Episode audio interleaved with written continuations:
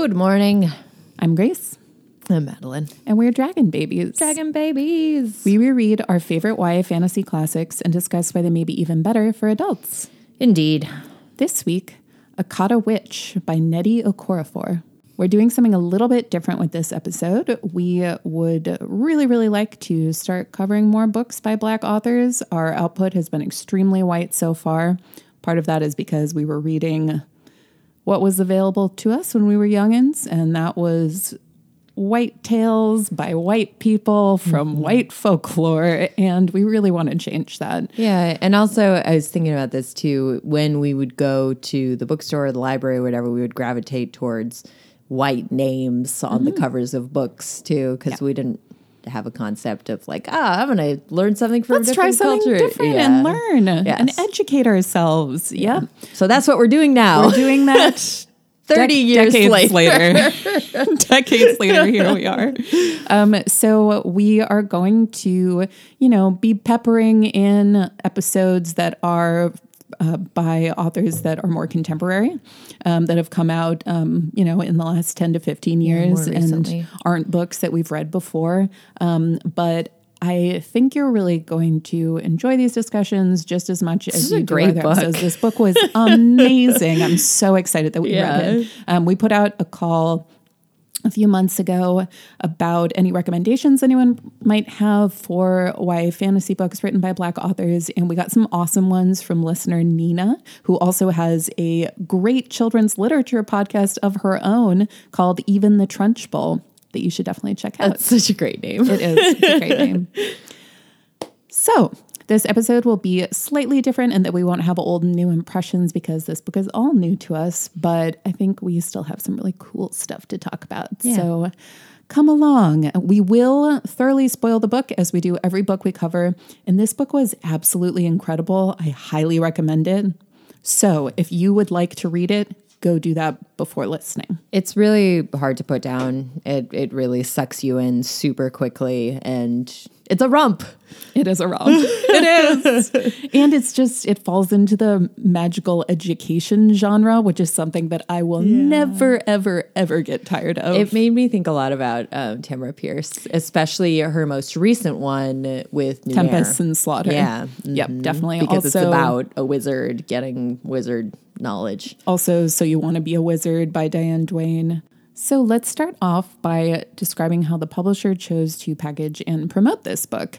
Um, a quick note the American edition of the book has a different title. In Nigeria and in the UK, the book was released under the title What Sunny Saw in the Flames. Oh, that's such a cool title. is a cool title. And I don't know if that is because Akata is a derogatory term, um, which they mention in the story. Um, Because Right. Sunny talks about being called Akata because it's a term in Africa for a person who is of American descent. yeah. Um, So I don't know if that affected um, the publisher's choice to change the title, but it's not a word that I had ever heard. So we uh, pretty much always put a pronunciation disclaimer at the beginning of each of our episodes. In most cases, that's because there are fantasy words Right, that like made up words that Right, don't that we really just don't know how to in any pronounce. language. um, a lot of the words in this book are actual words, Mm-hmm. mostly from the Igbo language, um, and we are and the going, names are actual names too. uh, Nigerian names, um, and we don't want to sound disrespectful in our pronunciations, um, but we're just trash at pronouncing things Mm-hmm. anyway. Um, so we're going to do our best. We're gonna do our best. You are, if we make an egregious error, you are totally welcome to reach out to us. But we've we've gone through the pronunciations, and we, we, think we have a good We baseline just here. spent a good thirty minutes trying to get on the same page. so we're we're trying. We're trying. Thank we you. Thank you for your patience. Yes, we, we appreciate it. Okay, the cover of the book. This was released by Viking in the United States, this edition. Um, it has a gorgeous painting of Sunny with It's a cool painting. Nsibidi symbols um, from the language that she learns during the course of the book um, across her face. And she's wearing a raffia dress, probably similar to the one that she uh, appears in after her initiation into the leopard people. Um, and we also have is the insect that's on her Della, her her little wasp. I can't tell what that is. Yeah. There's an insect of indeterminate species and origin on her Yeah. forehead. I'm Yeah, it's- thinking it's, Stella, but it's not blue. I'm not sure. Yeah. It's very clearly green. Uncertain, let us know. But maybe that's so it will match her beautiful green eyes. Mm-hmm. I'm not sure. Maybe. Yeah. I'm not sure. Um, and we also get a quote from Ursula Le Guin on the cover, which says, There's more vivid imagination in a page of Nnedi Okorafor's work than in whole volumes of ordinary fantasy epics. Love it. Nice. Yeah. Winning I really. I really like that Sunny looks like an actual person. Like it's not stylized to any point where it looks like you know a Barbie or something like that. And there is some really great sunny fan art on the internet if anyone Oh, cares to fun. look. Yeah, some Yeah. really cute drawings of her. So, Madeline, would you like to give us a plot summary? Oh, I also just want to say that it's really cool to have a fantasy cover that has a black girl on it Yeah. instead of the typical characters that you see on fantasy covers. I was thinking about this during our Farthest Shore episode a few episodes ago, too, Mm-hmm. um, where we have two brown skinned men on the cover Yeah. uh, as opposed to what so much looks like when you're going through your standard, you know, YA fantasy section at a Right. Mm-hmm. bookstore or a library. Yeah. Go, Sunny. I am going to do the plot summary now. Like Grace said, we do thoroughly spoil the plot of every book that we do. So if you want to read this book first before you get spoilies, then go read the book. Um, and uh, I'm going to do uh, not a super detailed summary. Um, the building blocks of this story, when it comes down to it, are pretty straightforward. Um, so I'm going to try to stick with that. Um, okay, so Sunny is the protagonist of this book. She is uh, she doesn't know it at the beginning of the book, but she actually belongs to um, a special type of human being called a leopard person, um, and uh, at the beginning of each most chapters many chapters. Um, there are excerpts from this book. At the very beginning of the book you don't know what's happening but you get an excerpt right away from the first textbook that Sunny gets when she finds out that she's a leopard person. Uh, and Fast facts for free agents. Yes, yeah, and uh, so Sunny, I'm, I'm giving this exposition first because I think it's it's better to do it this way. Um, Sunny is not only a leopard person; she's a free agent, meaning that she grew up completely outside of leopard person knowledge. Um, so she has no idea what's going on. That's that's one of the things about free agents is they're like relatively ignorant because they weren't raised in the culture at all. And she she learns later that her grandmother was a leopard person and a very important, powerful one. Mm-hmm. But free agents are presented to her as individuals who randomly have this ability, Right. and it hasn't been passed down through their bloodlines. Right, exactly. Um, often, leopard people, it is passed down through their bloodline, and it gives those leopard people leg up as far as their studies because then they're raised in that instead of finding out at age like 14, oh, by the way, you have all these magical powers, and there's another world that you have access to. Um, and the book is like, especially the book that Sunny gets as her first textbook, Fast Facts, is so mean. It's Very rude. so mean. Very rude. Um, but anyways, so Sunny, when we first meet her, she's having a vision of the world ending. Uh, and she doesn't really know what's going on. She kind of knows that she is like has some kind of power. Like she knows it intuitively. That's how come she can look into a candle flame and see the end of the world, even though, she, as far as she uh, consciously knows, she's just a normal person. And but there is another like glaring detail in how she's different. Sunny has albinism, uh, and uh, so she has she calls her her hair and her skin the color of curdled milk um, because uh, she it sounds like she's just carrying that over from what people have said to her uh, because everyone is uh, constantly commenting on the fact that she has albinism and always calling her ugly um, and it's it's hard. it's hard. Sunny goes through a lot. Uh, she's bullied relentlessly because she's different. Um, and at the very beginning of the book as well, when she's leaning into the candle flame, she has long, beautiful hair, but she burns it. So then she goes with a very close cropped um, fro because her long hair is gone because she has to cut it off because she catches it in the flame. She is American but she's also belongs to at least two distinct ethnic groups from Nigeria, which are Igbo and Efik, um, because of her mother and father. Her mother and father are professionals, and they move Sunny and her brothers from America back to Nigeria when Sunny is nine and uh, Sunny doesn't know why. Um, you find out at the very end of the book, her mom tells her that they actually moved back to Nigeria because of Sunny, yeah. because her mom had a feeling that Sunny needed to be in Nigeria. Um, I'm glad that they did. Which helps helps to explain also why her father is such a jerk to so her. resentful of yeah, her. because he doesn't want to be in Nigeria. But Sunny didn't even know about any of that. No one told her.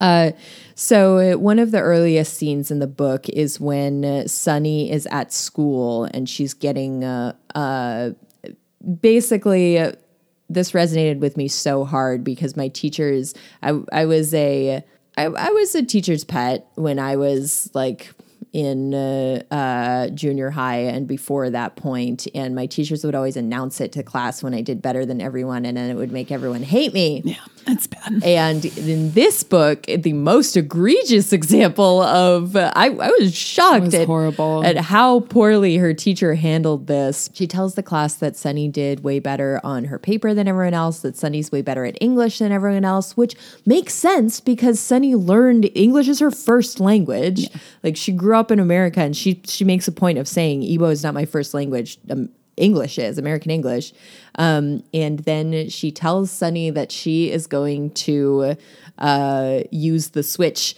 to hit everyone's hands in the class as punishment for doing so bad on their English essay. Sunny starts sobbing because she gets really overwhelmed, and then her teacher does the whipping instead. And then everyone in the class is really mad at her because they're like, "You should have whipped us because." it barely would have hurt. It's just your little the, tiny. Yeah, the, the teacher wailed on us. So then Sunny gets um, bullied like in a circle after school because of that. Um, but through that, she has an interaction with Orlu, who is her um, neighbor, lives kind of near her. Classmate. Yeah, yeah, classmate.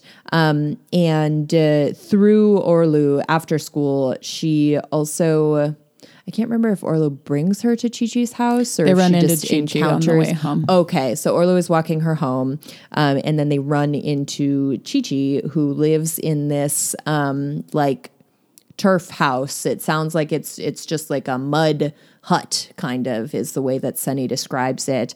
Uh, and it's just full of books, and her mom hangs out in there and reads the books. Chi Chi doesn't go to school. Chi Chi doesn't go to school, and so Sunny is kind of mystified by them, but is also just kind of like, okay, like, yeah, weirdos.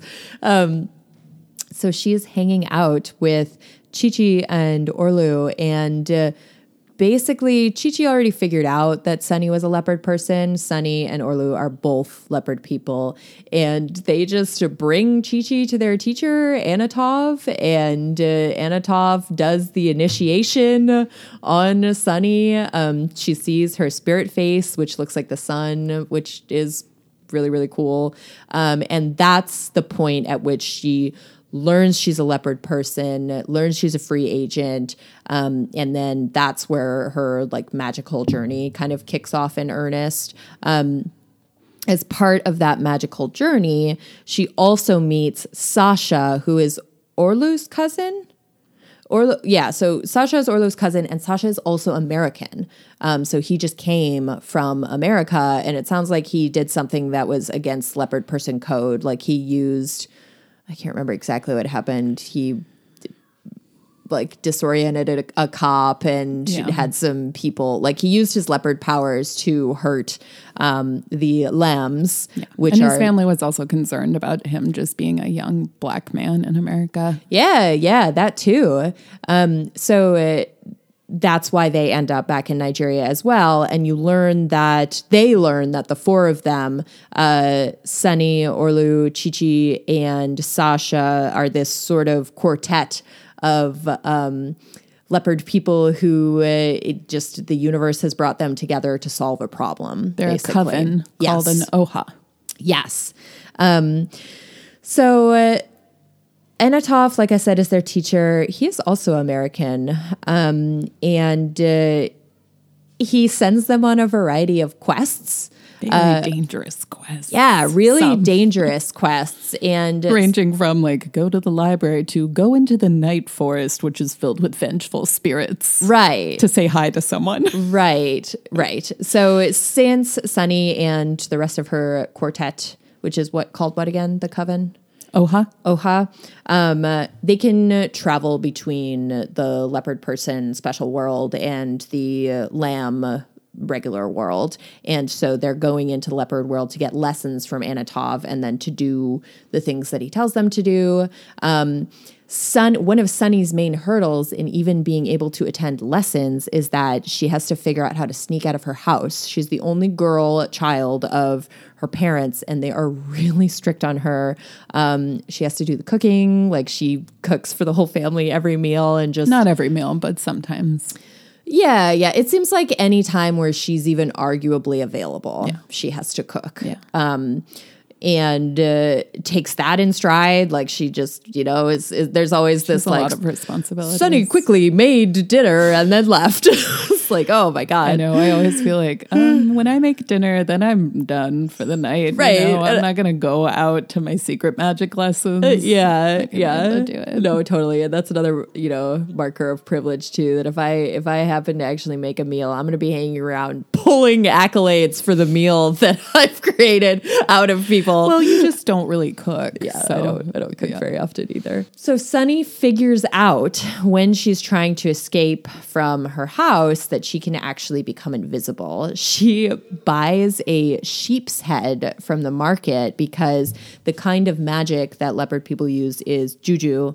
Um, which is uh, actually like rooted in uh, like I think it's not That's just what people call magic in Right. a lot of different Nigerian folktales. right. So I got the feeling that anytime they're saying juju, it's it's the Western It's- equivalent of saying magic. Exactly. Yeah. Yeah. And they they specify in the book too that leopard people are the same as other magical groups in other countries, but they call themselves by different names. Yes, yeah. So uh, one thing that I think the book does a great job of just getting out of getting out of the way early on is they just clearly state hey there's tons of leopard people all over the world. There's cultures within those cultures and that it's just an incredibly complex and diverse um, just type of person that is spread across the globe. And all kinds of different stuff is happening in all kinds of different leopard people circles which i loved. It was it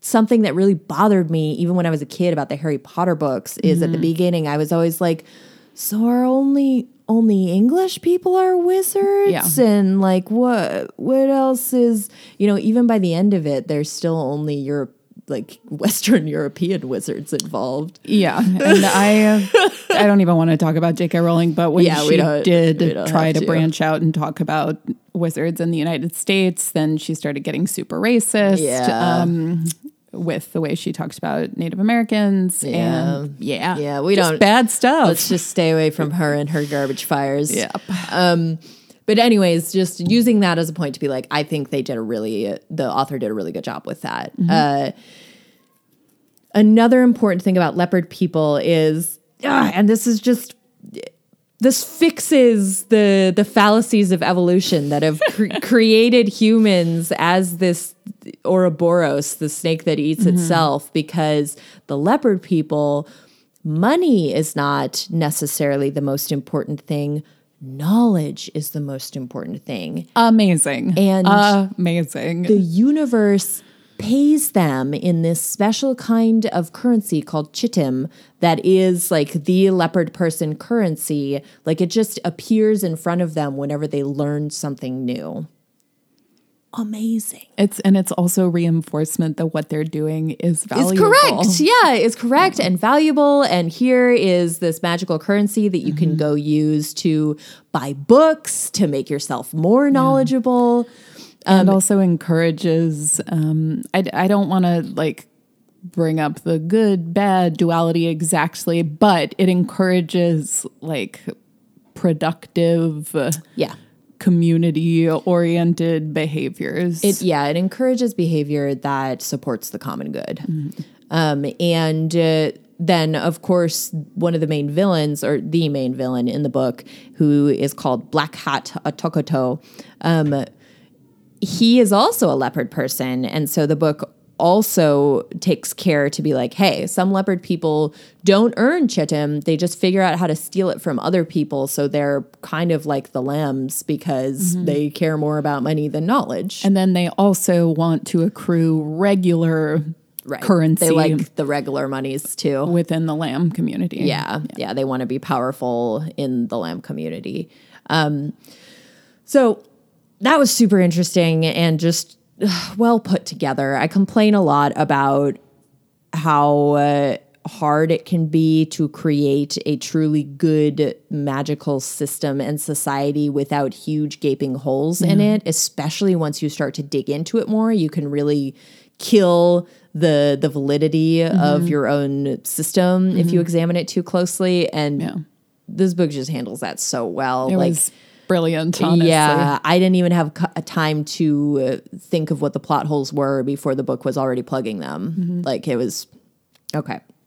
So, the reason that the four of them have been brought together in their coven is to defeat Black Hat Otokoto, who is uh, trying to call forth this. Uh, the big bad is a type of masquerade who uh, remind me of, uh, in a different folkloric tradition, jinns, kind of, um, where they they exist on a different plane and they're like spirit creatures, kind of, but also made of like physical things, and you can summon them, and they're gonna just be evil and mess everything up if you summon them.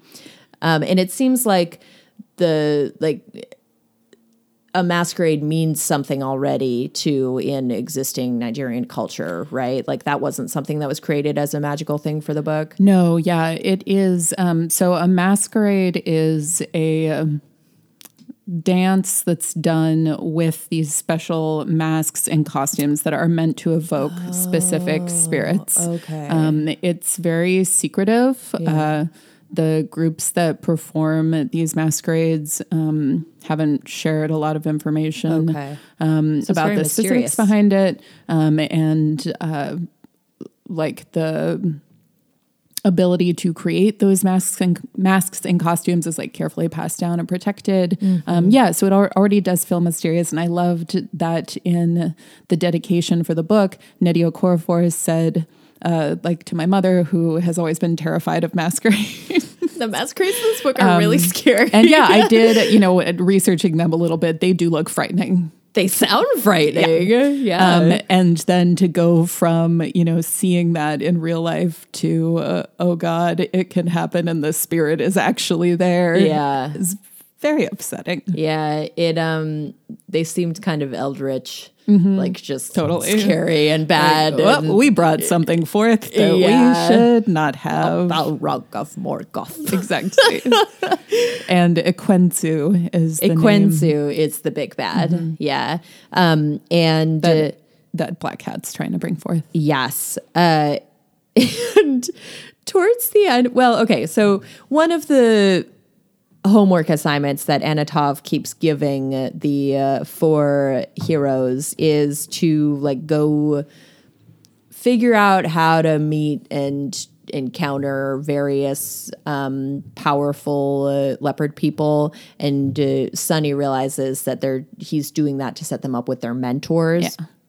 Sunny's mentor is supposed to be Sugar Cream, great name, who uh, is an incredibly powerful leopard person. She's a scholar. Um, the scholars are kind of like the highest level of uh, leopard people that exist. Yeah, like there they're the most fo- powerful. There are four levels of ability, and to reach the second, third, and fourth, there are certain trials that you have to undergo, and very few people reach the fourth level. Yes. And all of these scholars and mentors have reached it. Yeah.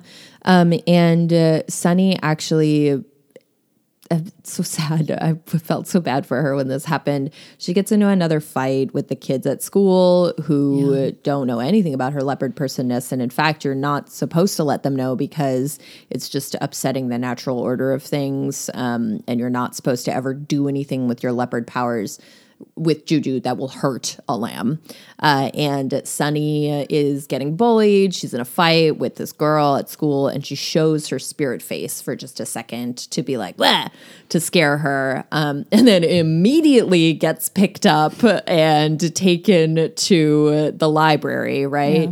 Which is like the, The Obi library. yeah, the special scholar place. And that's where she meets Sugar Cream. And Sugar Cream is like, ah, you know, she's really disappointed with her because then she tells her, like, I was supposed to be your mentor and now I'm meeting you this way. So that I can punish you. yeah. Now I have to think about whether I want to mentor you. Right. And Sunny is like really crushed and it's understandable. And you also find out that Black Hat Otokoto's mentor was Sunny's grandmother, who was also a leopard person um, who passed a while back.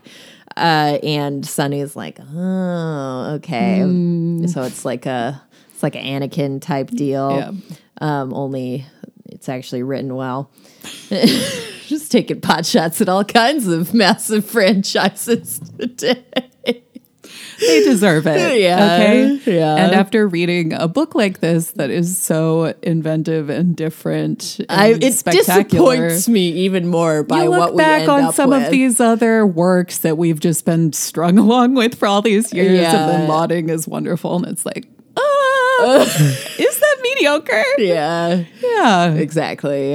Um, and uh, Sunny has a talk with her mom before they leave to actually face Black Hat Otokoto. Oh, should I talk about the there? There's this.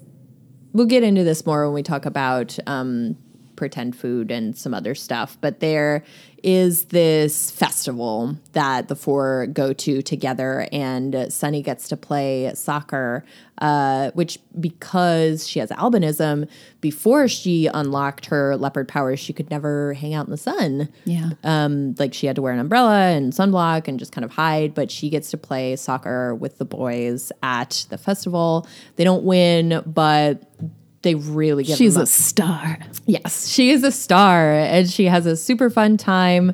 Um, and it's really impressive.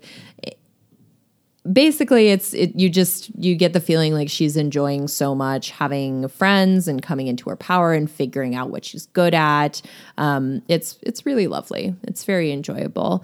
Uh, And finding a community after feeling like such an outsider Yeah. in many different ways. Right. She makes it a point um, to talk about the fact that one, she's American, uh, so she doesn't belong in Nigeria. And then, even though she's technically Nigerian, she comes from two distinct ethnic groups. So that further complicates, like, whenever people ask her where she's from, she, you know, gives them a 10 word answer. And then they're like, Are you. What? And then she also has albinism. Right. And then even after she learns that she's a leopard person, she's a free agent, Right. which puts her still even in her own weird sphere within that community. She has so many othering Yeah. characteristics, which is really hard for her, um, as it would be for anyone. But you also learn that uh, anything that you might think of as a like issue or um, infirmity or deformity as a lamb actually means that you're more powerful as a leopard person um, because it's just taking more, your leopard person power is just taking more of your bandwidth. That's basically how I thought of it. Um, so, And then usually that it relates. is connected to your special ability. Yeah, like I really liked how Sugar Cream she has uh, gnarly scoliosis. And Nnedi Okorafor has scoliosis. Oh, interesting. I thought that you could uh, relate to that. Yeah, I have a small amount of scoliosis. It's it's probably not ever going to be an actual issue, but sometimes my back hurts and one of my hips is like two inches higher than the other one. But Sugar Cream, her her back is all twisty and she can turn into a snake. Which I thought that was cool that it like went well, or like with Sunny, how she can become invisible um, because And she has one foot in the spirit world Yes. and one in the human world. Yeah. Mm-hmm. Okay, so at that festival, I think it's right after the soccer match. Um, Yeah, it's at the party for the students. yeah, uh, Chi Chi summons a masquerade um, because she's she's kind of she's mad and she's like showing off and I love Chi Chi as a character, but she does That do was some dumb. pretty foolish things. yeah, in the masquerade. Uh, And Sasha has helped her learn how to do it. Right. Even though he has summoned one before, and that also sounds like it was not a good experience. Yeah, so Chi Chi summons the masquerade. It almost kills everyone, um, but they manage to defeat it together. Because Orlu's special ability is being able to undo juju Yeah. and just in general, like set situations right. Yeah. Yeah. Um, so that's the first time you see them defeat a masquerade. So you know that they can do it.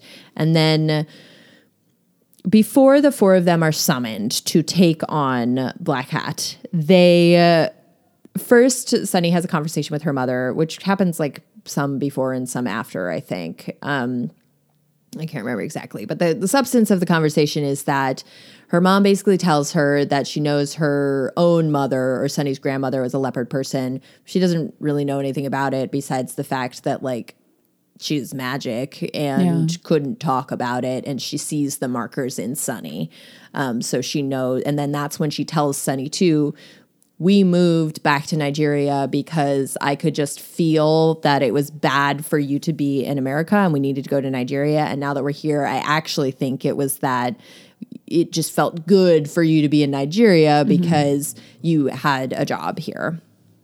And so then the four of them they talk to Anatov and then they meet with like the council of scholars basically and they're like all kinds of weird brilliant you know super interesting leopard people. Um, and then they find out that black hat otokoto they've known he's a leopard person. He's been like stealing and mutilating children for his like misuse of juju um, in order to free the big bad. Um, they find out that there's been lots of other leopard people like students and jif- different cadres and covens who have been going after black hat. And it sounds like they've all been dying Yeah, because some children have escaped. They've all been mutilated already, Yeah. but they've been alive. But yeah, no one else who has attempted to rescue them has. yeah so they find out that they're actually just part Going of this a whole suicide mission. group effort. Yeah. Um, there's a strong theme of like collective effort and Yes. the common good in this group because even then, like Sugar Cream says to them, Mm-hmm. you know, it's not about you. If you die, the the things will keep happening. Like your story ends, but it's it's about Right. the common good. Exactly. Yeah. And I thought that thread of mortality being approached very differently than we do Yeah, in super European cultures right. was really powerful and also appropriate for the way that this magic works. Uh, so they meet Black Hat. Black Hat. Um, I thought he was going to be like a hot villain, but he actually sounds No. like a pretty funny looking man. Yeah. like he has a big pot belly. I think it says. And, and but like very muscly arms. yeah, yeah, kind of face. like the the sailor type bod, like the old sailor with the beefy arms, but the tum from drinking. um, and uh, he uh, calls the masquerade it comes. He Uh, himself to serve as the final death necessary. yeah. And when they show up, the kids he kidnapped are dead too. And so the four of them are just like, ah. Okay, now we're gonna die. Yeah, um, they do manage to defeat the masquerade, though, um, with their powers. And uh, in uh, a twist that I also really liked, um, Orlu is able to bring the kids back to life because he undoes their deaths. Uh, and then uh, they save the day and they come home, and the book ends like pretty quickly after that. There isn't like a medal giving ceremony. Yeah, and Sunny even comments on how she had a moment where she thought there'd be a procession of cars filled with scholars coming to pick them up yeah. from the battle scene, and instead it's a man in a van. yeah. it's like, oh, you're muddy. That's fine. Yeah. let's go. Um, and uh, that's kind of where it ends. That was a really long summary, and I totally I love that you said it was going to be a flyover summary and then proceeded to lovingly and wonderfully I just detail the book. But Yeah. you just have to talk about it because it's so good. There is another book in the series that came out in 2017 called Akata Warrior. I just saw that. Yeah. And uh, Nnedi Okorafor has confirmed that a third book is going to be published as well. That's awesome. I don't think there's a release date yet. Okay. yeah, she's probably still writing it. She, I look, I just looked at her Twitter and she said that she just sent the first like 40 pages of it to her publisher. So that's pretty cool. Yeah, I definitely want to read the other books in the series. Yeah, I think I'm just gonna go ahead and download it now. Why fight it? It's also almost 13 hours long, so that means it's a beefier book, which is exciting. Cool. Cool. Yeah. Summary. Typically, we do cover our old and new impressions now, um, but instead, we're going to uh, talk a little bit about Nnedi Okorafor's goals that she's stated for her writing and for this series, and then kind of fit it into the context of other YA fantasy books that we've covered. Yeah. So Nnedi Okorafor, um, she is a very celebrated author, which is very deserved. Um, in addition to writing uh, novels and short stories, she's also written uh, comics, specifically a few different Black Panther comics, which is like a perfect fit Oh, okay. and she has she is Nigerian American. Um, she refers to herself as uh, Naijamerican, um, and she has won a Hugo Award, a Nebula Award, and an Eisner Award.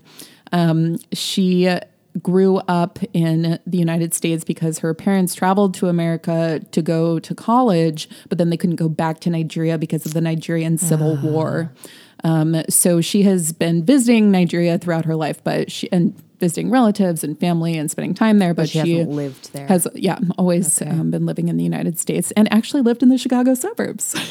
That's interesting. so we have in common. I think someone else is from the south side of Chicago. Sasha is, right? Yeah. So she does draw from Nigerian folklore um, for many and pretty much all components of her books. Um, and she wrote a really great essay that we'll link on our website, dragonbabiespodcast.com, so you can check it out about the genres that she writes in. So I'm just going to read a little excerpt from that now. I am an African futurist and an African Jujuist.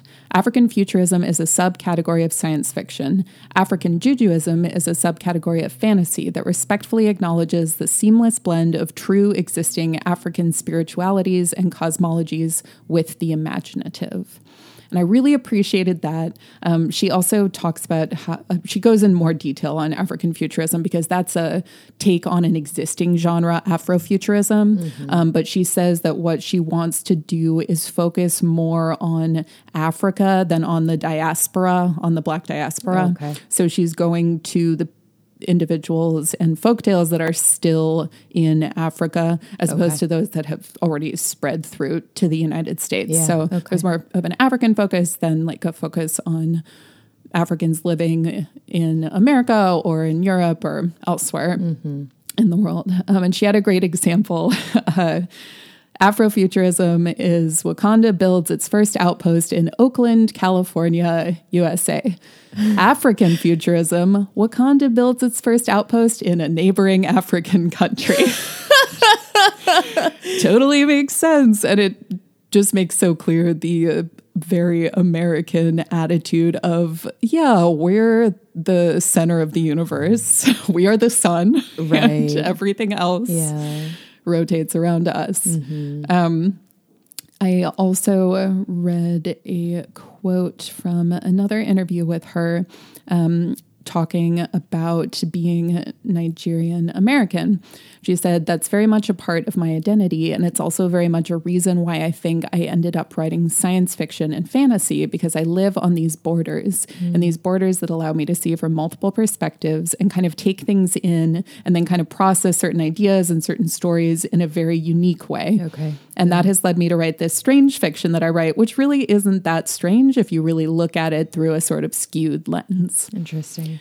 which I totally agree with. Um, there was a New York Times piece about her um, that had a quote from Neil Gaiman saying that the sheer joy of something like the Akata series is the feeling that I simply have not read this before, and that is so rare. Yeah. It's fantasy, yet it comes from a cultural place that isn't the stuff we've already seen a thousand times before. A thousand times. And it's not just because not only has my fantasy book knowledge come from an overwhelmingly white Eurocentric folklore tradition, um, also my video games and like my movies and my TV shows, like all of it, it's just it's so Eurocentric. Yeah. It's that's it. That's all it is. It's really ridiculous. and you and know, so it's so wild, like having this whole new area open up before you and being like, oh, right, like this, the author didn't create this whole cloth. This is just a different, you know, mythology and folklore tradition that I have no experience with. Yeah, and it's one of those things where, you know, it's like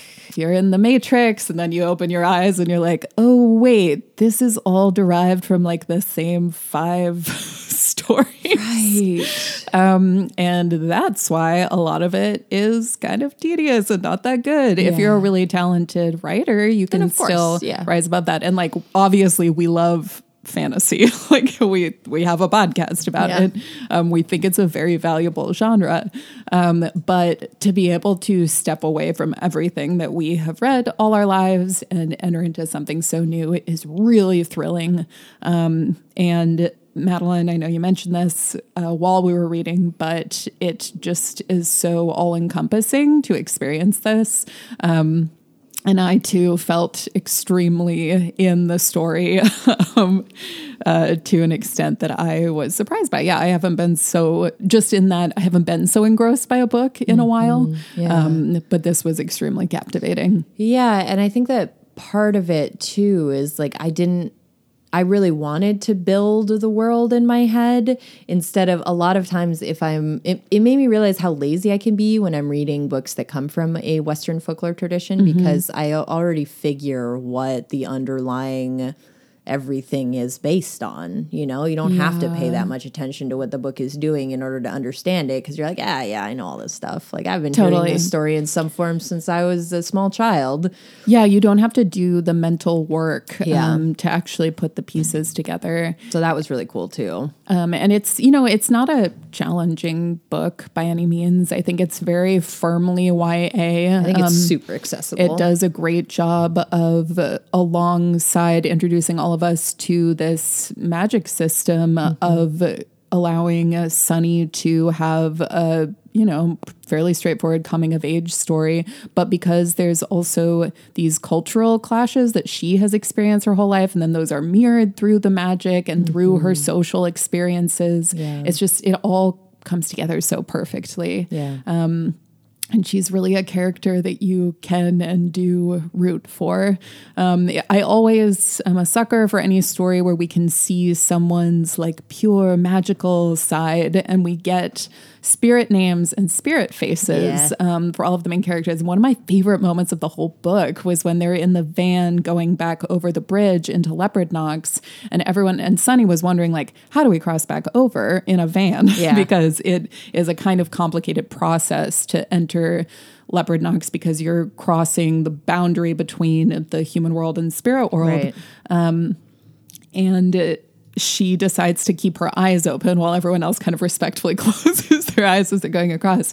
And she gets to see everyone's spirit faces. Yeah. Um, and she's only seen Chi Chi's before because she showed it to her, but she like kind of isn't supposed to. It's like kind of a private thing. you don't really see each other's Mm-hmm. Yeah. spirit faces. Yeah. Um, and I loved getting to witness that. And that Sunny's spirit face, as you mentioned, is the sun I think that's so sweet. and that she becomes a sort of elegant dance figure when she is in her spirit form. Yeah. Okay, so like we mentioned, um, this is a learning how to be a magic student book. Yes. which I'll always be obsessed with. Just so much fun. There has been so a big marketing ploy for this book was calling it the Nigerian Harry Potter, which I have a lot of issues with um, for a variety of reasons. One of which we already touched on, which is that Harry Potter is so European centric and also has a lot of other problems that are becoming more and more apparent to me in recent months for lot of us, reasons that you're Yeah. probably not surprised by yeah. Um, but then also is set in such a structured, specific environment. And the thing about Harry Potter, and I think this is part of what makes it so popular, but the school that they go to and the way that they learn to be magical is kind of exactly the way that non magical people learn to cultivate a skill or Right. an area of knowledge. Classroom oriented. It is classes, it is professors, there is a clear curriculum that you need to follow. Yeah. Um, this book couldn't have a more different approach to magical education. practical based learning, like is- practical skills based learning. It is. And then there's also the uh, concept that by becoming more knowledgeable and skilled, that that is how you are earning your living because that's what you're getting paid for. Right. You don't need to complete training and then get a job. Like you are devoting your life to this pursuit. Marx said that all labor is alienating, Yes. and yet the leopard people don't have alienating labor because they're rewarded for getting knowledge. And I just think that's I I just love that. That kind of blew my mind that how simple but smart that is. And I just I just think it's so thoroughly not American. There are so many socialist themes throughout the book, yeah. specifically anti-capitalist sentiments, Yes. Mm-hmm. anti-American sentiments, um, and you know some of that is put forth as like more of a challenge to Sunny than actual commentary, I Right. Mm-hmm. think, because and to Sasha because they're both uh, you know sensitive about being outsiders. They in identify Nigerian as culture, and they identify as Americans. Americans. Yeah, um, but then some of it also is like fundamental to the book and i think w- w- they were important points that Nnedi Okorafor set out to make one of the most striking moments for me was when they went to the festival which was at Zuma Rock in Abuja, um, a huge city in Nigeria. Um, and I learned a lot about Nigeria Yeah. reading this book. Wow. I felt very ignorant um, after Yep. finishing it, but that's that's good. I need to like embrace that discomfort Right, so I that I can learn. I think that's one of the ways in which ignorance stacks is that people don't want to seek out stuff that makes them feel ignorant. So then they just never learn the, the, the new things because Oh, boy. no, that makes that makes me feel stupid. Um, but when they were in Abuja, they were staying at the Hilton. I think Sunny and Sasha were saying, Wow, this is really fancy. Um, and Chi Chi and Orlu were like, this should not exist. Think about all the people we saw on our way here who have nothing, are struggling to survive, and we're in like a hotel with chocolates on the pillows in a skyscraper. Like, this is not how humans should be Right. structuring This is not society. okay. Yeah. Um, and I've never seen anything like that in a YA fantasy book. No, I mean, I'm. So I think that a lot of even Western fantasy is anti-capitalist at its roots because, uh, and I think a lot of that is because of Tolkien because he was anti-industrialism. industry, yeah.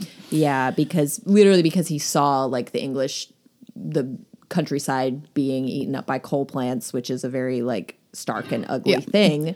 But specifically, I think the contemporary context is what made it really Yes, stand out exactly. to me. Exactly. Like, I totally agree with you that a lot of Western fantasy is anti-capitalist, But, but, it's more mealy mouthed about it. it's gentle. yeah, You don't get these explicit statements like, or like the moments when scholars say, like, the Americans funded Black Hat Otokoto, or that other scholars are oil barons. And Right. like, it, it, it's Right. just, it was a very straightforward nod to like who the true evils are in our own world. yeah. Yeah, exactly. Yeah. Um, so we have to sit with that and confront that as opposed to, you know, it- it's a lot easier when something is in like a medieval setting to be like, down with the king. Right. Exactly. Because then it's not just anti capitalist, it's very firmly like evil. And. Yeah. that doesn't have any, you know, it's, it's kind of anti capitalist, but also they're bad. They're a bad, evil king. Right. Got to get rid of the bad, evil king, replace it with a better king. Yeah, and that's a huge it's a problem in a lot of the books we read where there is this really clear good people bad people we're good they're Yeah. bad we destroy them good wins Right. um, but you need to call into question like well what are the means What's that you're using to destroy them and then Yeah. what's what are you going to be setting up in their stead it's there's a lot of room for missteps and for problems. Um, and i think that throughout this book many different characters at all levels of learning um, voice that. Yeah. and i really really appreciated that. Yeah. something else that I, a piece of the book that I loved was Sunny's learning in Nsibidi, um, the language that is a, uh symbol based language um, that also is constantly kind of fluctuating and moving and changing. And the instructional book about it is all written in it. So you have to kind of learn it You know in order to learn it. it and it's written by Sugar me- Cream. Right. It, it reminds me a little bit of the charter in Garth Nix's Abhorsen Totally. series. Yeah, yeah, yeah. it does have um, charter similarities, definitely. Yeah. And Nsibidi, I'm probably mispronouncing it differently every time I say it. I'm so sorry. Um, is a real language. Um, it is a system of symbols indigenous to southeastern Nigeria um, that experts believe are pictograms. Um, and they've found the earliest forms on pottery dating back to at least 400 AD and possibly earlier. Um, so those are real. And I learned that Nnedi Okorafor has an Nsibidi tattoo, which is really cool. Cool. Um, and the drawings throughout the book are that language. I didn't see any drawings. You used an audiobook. yeah, but there there are cool drawings throughout the book um, cool. that are symbols from that language. Um, learning about that was super cool. I just I did so much googling while reading, which you know sometimes that's a bad thing, sometimes it's a good thing. In this case, it was definitely a good thing. Yeah. Um, I'm uh, just kind of blown away by how much I learned while reading a YA fantasy book, which is really again the thesis of our podcast. So I don't know why I'm blown away. but- Well, because it's we But we- took the very simple step of uh, doing an author that is not white, Mm-hmm. um, and also not a man, which I think is also very special, like Mm-hmm. as a part of this book. um, because the society, the Lamb Society portrayed in the book is uh, very patriarchal. Um, and even uh, even some things about leopard uh, people society appear to be patriarchal as well, but that probably depends on Yeah. like the other cultural stuff going on. You know, Yeah, I agree. Um, Sunny is met with misogyny quite a bit Yeah. throughout um, her experiences that take place in lamb culture. Mm-hmm. Um, it does feel like the leopard people are much more. Um, th- there's just equality for all genders, Mm-hmm. uh, and the ranks that people are able to rise to are not impacted by whether they're a woman. yeah, Um, and in fact, one of my favorite details is that the Nimm priestesses have it in their code that they will not marry. Yeah. Um, so they are ensuring that they do have some level of independence, or they'll be hurt by that because they won't be married. And for a woman throughout history, that has presented very complex challenges. And that meant that Sunny's grandmother, who was a Nimm priestess, was thought of as you know a ruined woman um, because Yeah. she uh, did not marry, and that's something that Sunny's mom even hides from her dad yeah, um, because it seems like she's about to say that he wouldn't have married her if he knew that her parents had been married. Sunny's dad, thumbs down. I mean, I thought we were going to have a moment at some point in the book where he would show that he had some kind of understanding of why he Yeah. is biased against his daughter, basically. I thought that it was going to be like there was going to be a direct scene or something where he's Yeah. like, "I'm mad at you because we had to move to Nigeria from the United States because of you." But I mean, or saying like I'm worried about you because you're a Right, girl, you know, which I'm not into either. But at least there would be some articulation of that. But no, he's just like a jerk. He has disdain for her um, in every way. Yeah, and I was really proud of her that she refused to, uh, get beat. let him hit her again by the end of the book. Yeah. Sometimes dads are just bad. I guess is the message. Yeah, and, this is a this is a yield uh, fantasy universe a bad dad. and you're not going to get any sort of closure Yeah. there. Um, yeah. So It was also funny to me. I I I don't know if this is going to be more expanded on in the next book or something, but Sunny or Chi Chi's dad being like a famous um pop star for if I kept thinking of him I as- checked. He's made up. Um, Okay. Most of the musicians mentioned in the book are real, but, But he's- he is none. So do you think he's a character in the next book? I wonder. Yeah. Yeah, yeah I'm. I know this this doesn't fit at all, but I kept thinking of him as the dad from Jane the Virgin, the famous Spanish soap opera star. Rogelio. yes, just because I love him. Yeah, I love Rogelio. But too. he he would be around. He would just totally peace. this book is also part of the I don't know how to pronounce this word, but Ginen universe, um, G I N E N, which Nnedi Okorafor has written a few different stories and books. I was going to ask in. what other books written? because I guess that there there's only one mention uh, that kind of ties this book into some of those other books. But when they're talking about the glass that Sunny's juju knife blade is made from, they say that it's said to be from the dried cuti- dried eye cuticle of a beetle. Do you remember that? No. no. What?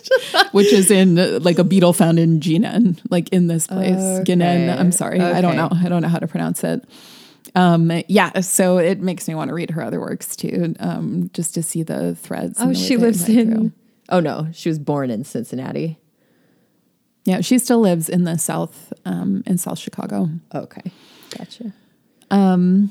I also, it was also really cool to learn that um, Zuma Rock is a real place and it's super amazing looking. Um, it is a massive, you know, freestanding stone. That's where they go for the festival Okay. and for the uh, wrestling fight, which we haven't even talked about, um, which really we should have mentioned we were talking about mortality because that is the clearest commentary on what living or dying means as a leopard person. Yeah. Um, because the wrestler who is defeated, who is a man that Sunny felt an emotional connection to because he comforted her prior to the match when she was crying, feeling upset about being a free agent, feeling isolated even within this, what should be her community. He was a man who was getting ready to die, and yet he came and like gave her his handkerchief and talked to her and comforted her.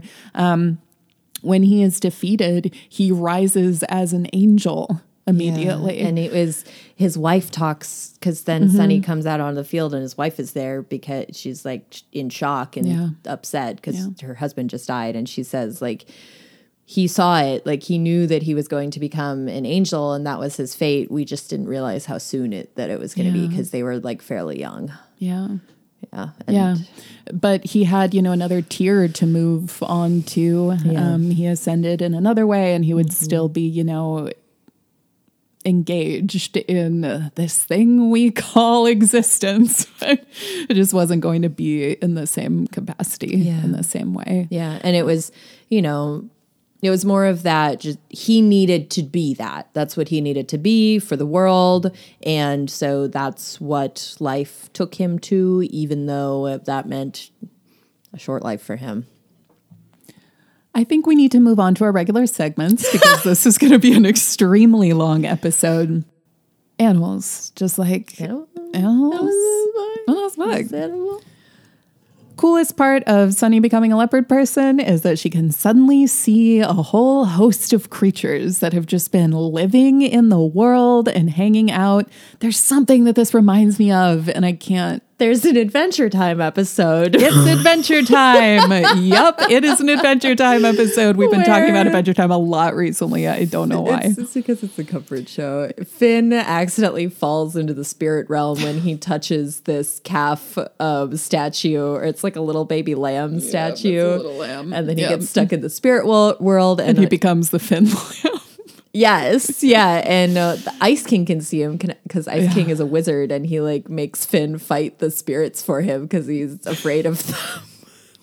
and I kind Yeah. of wonder if the writers took that the spirit world concept from cultural ideas Mm-hmm. Yeah, like this. yeah, Because yeah. it really reminded me of the similar. Adventure Time episode. Very similar. And yeah, uh, down to how colorful all the yes, animals are. And they're just weird, and, and they'll just be like sitting on a person's head, but the person, you know, can't feel or see them because they're not connected to the spirit world. Yeah. Um, yeah, I really appreciated those. I loved the red grasshopper, how Sunny was initially like kind of grossed out and irritated by it. And Orlu was like, some people would be thrilled to just have a red grasshopper. Those are a lot with. better than some of the other guys. Um, and then the special wasp that the junk man gives to Sunny um, when she buys her juju knife, uh, who she names Della.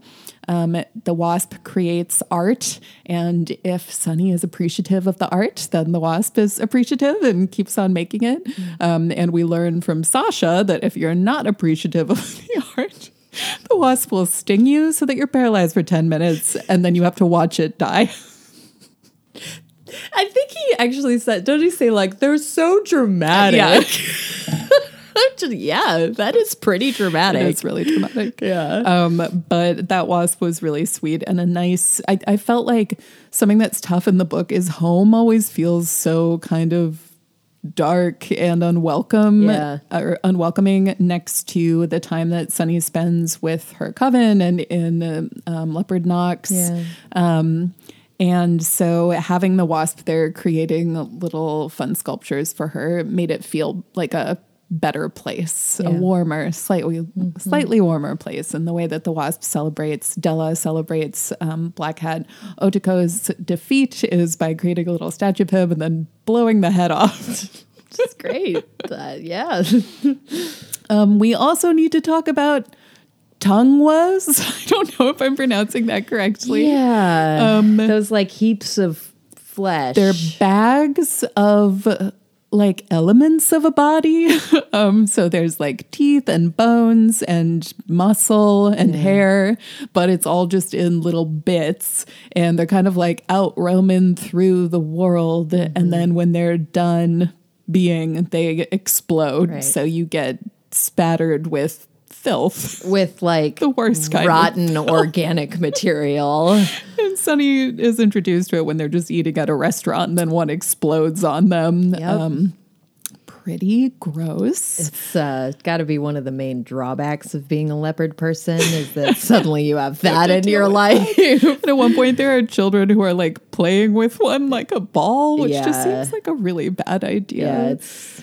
But it also seems like something children would totally do. so the masquerades also technically, I think, fit into animals in this book, especially the insect one Yeah. um, that they call up while they're at the Zuma festival. Yeah, the insect one is made of like stinging Yeah. bugs. It's awful. really gross, Yeah. uh, really scary stuff. Um, the masquerades in general were horrifying, especially when you pay attention to the measurements that Nnedi Okorafor is giving and think about how massive they are. And then the other creature to note is a bush soul, which is a spirit that hides inside a flock of creatures. So when they're traveling through the night forest, which is a very scary place, similar to um, The night forest is a place of uh, heffalumps and woozles. Heffalumps and woozles. Um, I'm thinking of uh, the fire swamp. That's what. Oh, the fire swamp.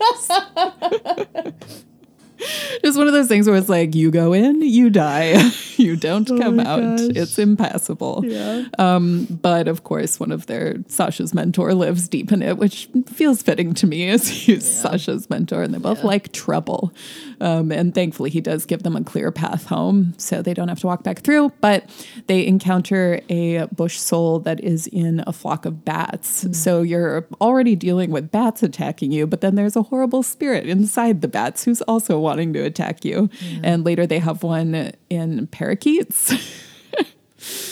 Yikes.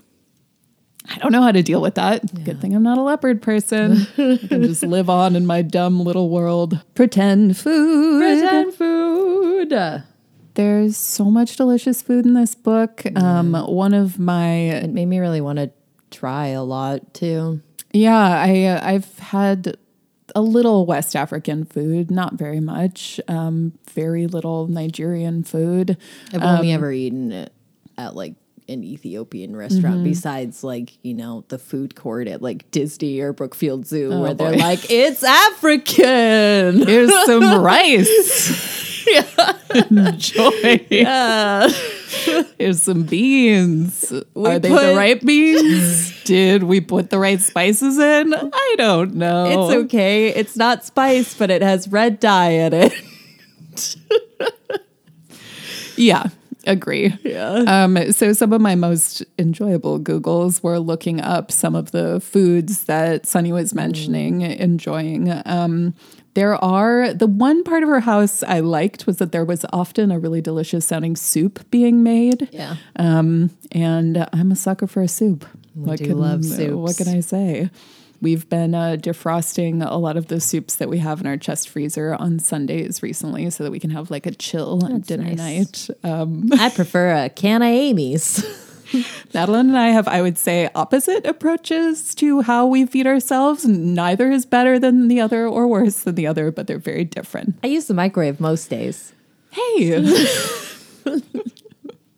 I also appreciate that leopard food is leopard people food is even is hotter. Like it's more intense. yeah. Um, and we learn about tainted pepper soup, um, Which they was- eat. Uh, well, The tainted peppers. they do they do they eat tainted pepper though? Well, they use Oh yeah, they say that they say that um, at the restaurant that they go to that the owner uses tainted peppers. Um, yeah, and doesn't the woman who wrote the free agent book say like you shouldn't eat them if you intend on having children? there are a lot of rules about making the soup. well, but that was her, and it's established at some point that the woman that wrote the book is actually like kind of um, stodgy and Yeah. has some traditional views that don't have a place in the modern world. So everything she said, I tried to take with a grain of salt. But yeah, that soup sounded terrifying. Yeah, yeah, and she she is a little she is a little biased against free agents, definitely. Um, there's also I love when they have when they finally make it to Kehinde, I think is maybe how you pronounce his name, the teacher that lives in the night forest, and a monkey comes and throws drinks at them. They get a Fanta, a malt, a Coke, and a bitter lemon. Um, and uh, Weird assortment. I I love that concept though. Like that's something that is very fun to me in fantasy books where like everyone gets a different drink Yeah, and they're true. randomly assigned to you and it's like just take what you get, but it adds so much uh, flavor, if you will, to the passage. Indeed. Especially when a monkey's throwing it at you. okay. I was so excited when I got to the tainted pepper soup recipe, which was, yeah, written as if it was an excerpt from Fast Facts for Free Agents. Um, I'm always asking for fantasy recipes.